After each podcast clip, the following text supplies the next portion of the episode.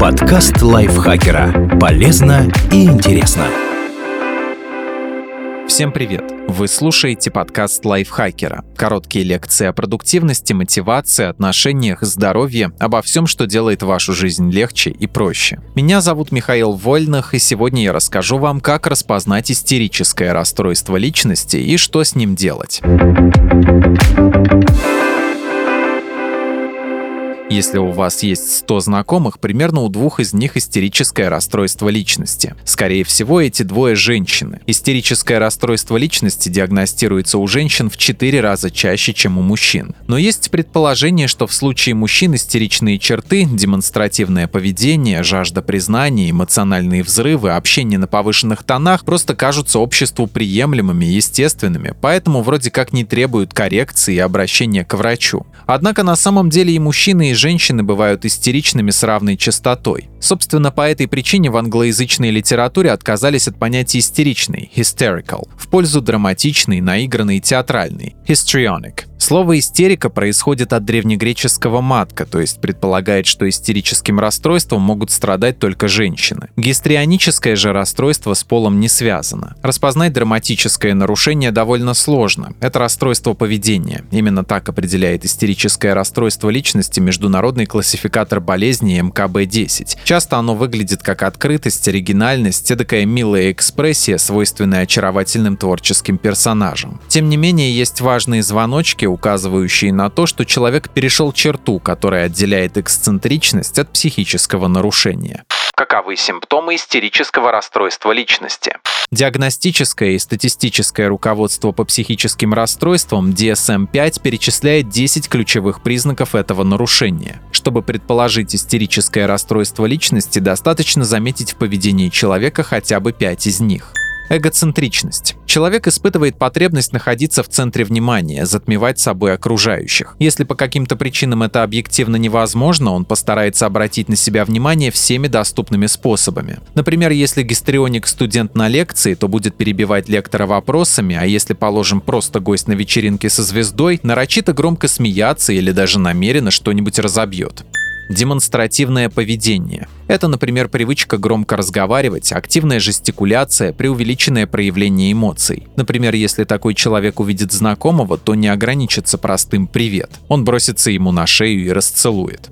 Склонность считать отношения с людьми более близкими, чем они есть. Понебратство – еще одна характерная черта гистриоников. Человеку очень хочется, чтобы его любили и принимали, поэтому он неосознанно стремится показать, что везде и для всех он свой. Гистрионик легко изливает душу порой даже случайным знакомым. Правда, говорит лишь на ограниченное количество тем. Например, через сколько испытаний он с достоинством прошел, как им восхищались или, напротив, как бездушно и подло его предавали. Любовь к вызывающим нарядам. Необычная, бросающаяся в глаза одежда – один из наиболее простых способов выделиться из толпы и привлечь к себе внимание. И гистрионик использует его по полной, выбирая вещи ярких цветов, обильно добавляя украшения и создавая провокативные комплекты неуместно соблазнительная внешность или поведение. Если гистрионик женщина, она женщина-вамп. Если мужчина – загадочный мачо. Человек с подобным расстройством нуждается в комплиментах и знает, что проще всего выжить их из представителей противоположного пола. Отсюда неприкрытая сексуальность, которой пропитан весь образ навязчивая жажда признания и одобрения. Гистриоником должны восхищаться, только тогда он будет благодушен и удовлетворен. Если его не замечают или еще хуже критикуют, устроит драматичный скандал и уйдет, театрально заламывая руки на прощание хлопнув дверью частая и быстрая смена настроения. Человек с истерическим расстройством очень эмоционален, причем вызвать бурную смену эмоций могут самые несущественные факторы. Например, гистрионик может искренне рыдать, потеряв двадцатку или обнаружив, что кто-то опять не вымыл за собой чашку. Но уже через минуту будет столь же искренне хохотать, услышав пресный анекдот от значимого человека повышенная чувствительность к критике. С гистриоником сложно обсуждать конфликтные вопросы, неважно бытовые или рабочие. Малейшее недовольство или просьбу больше так не делать он немедленно принимает на свой счет и начинает защищаться часто по принципу «лучшая защита нападения». Поиски компромисса превращаются в ссору на повышенных тонах и становятся бесперспективными.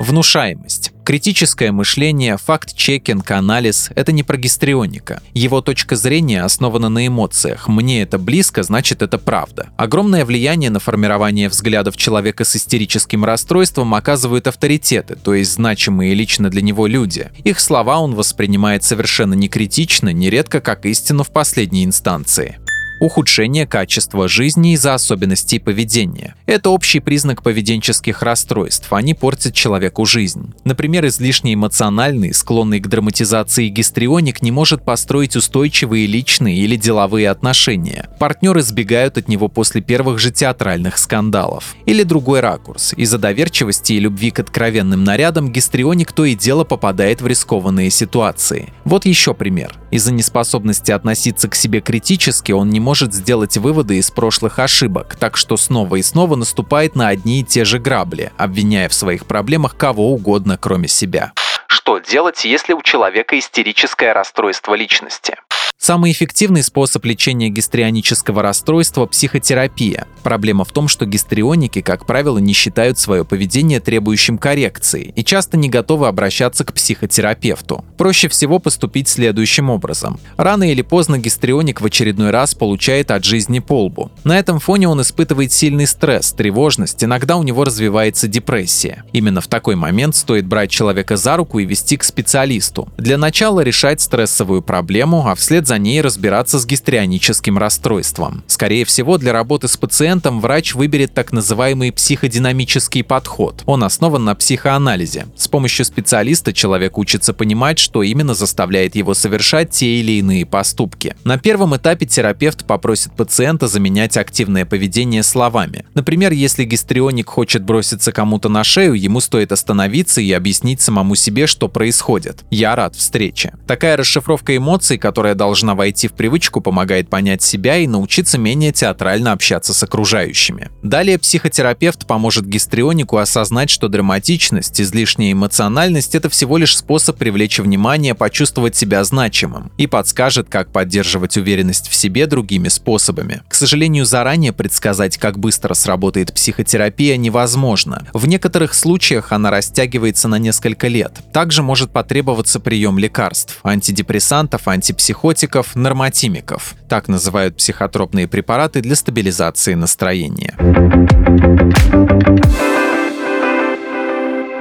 Спасибо Екатерине Комиссаровой за эту статью. Подписывайтесь на подкаст Лайфхакера на всех платформах, чтобы не пропустить новые эпизоды. А еще слушайте второй сезон подкаста «Кто бы говорил». В нем я и Даша Бакина зачитываем реальные истории слушателей о том, что их волнует, и вместе с экспертами обсуждаем, как преодолеть трудности и выйти из сложившейся ситуации. На этом я с вами прощаюсь. Пока.